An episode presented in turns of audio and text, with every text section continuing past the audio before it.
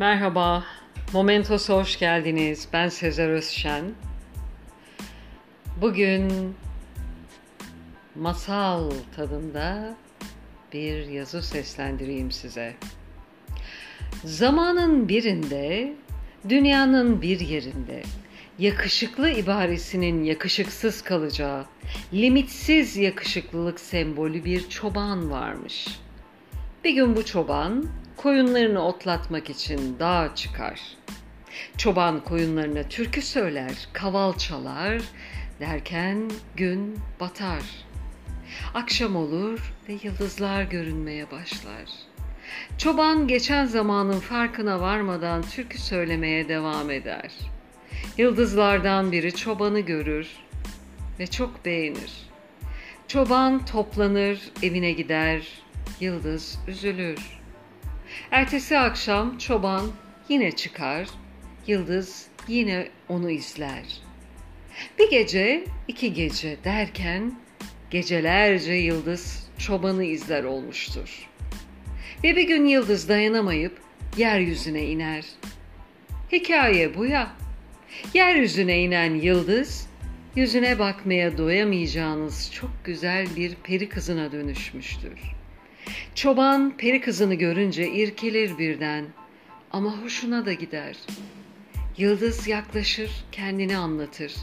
Derken tanışır, konuşur ve çok iyi anlaşırlar. Artık her gece o dağda, o ağacın altında buluşur olmuşlar.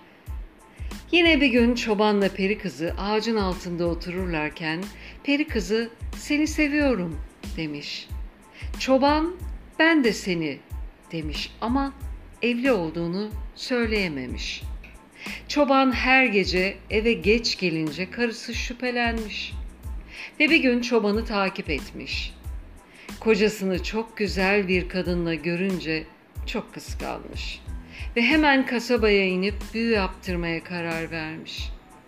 O kadın kocamdan uzak olsun, bizden uzak olsun dileğiyle yapmış büyüsünü ve büyü tutmuş.'' Çoban dağa çıkmaya devam etmiş ama yıldız bir daha yeryüzüne inemez olmuş artık. Adam yeniden kendi kendine türküler okumaya başlamış. Her gün o dağa çıkmış, yıldızı seyretmiş ama yıldız bir daha yeryüzüne inememiş.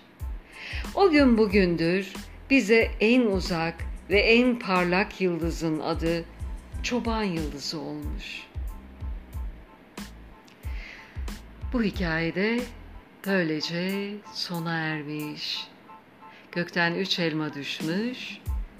Biri anlatanın, biri bunu aktarıp okuyanın, diğeri de dinleyenlerin başına.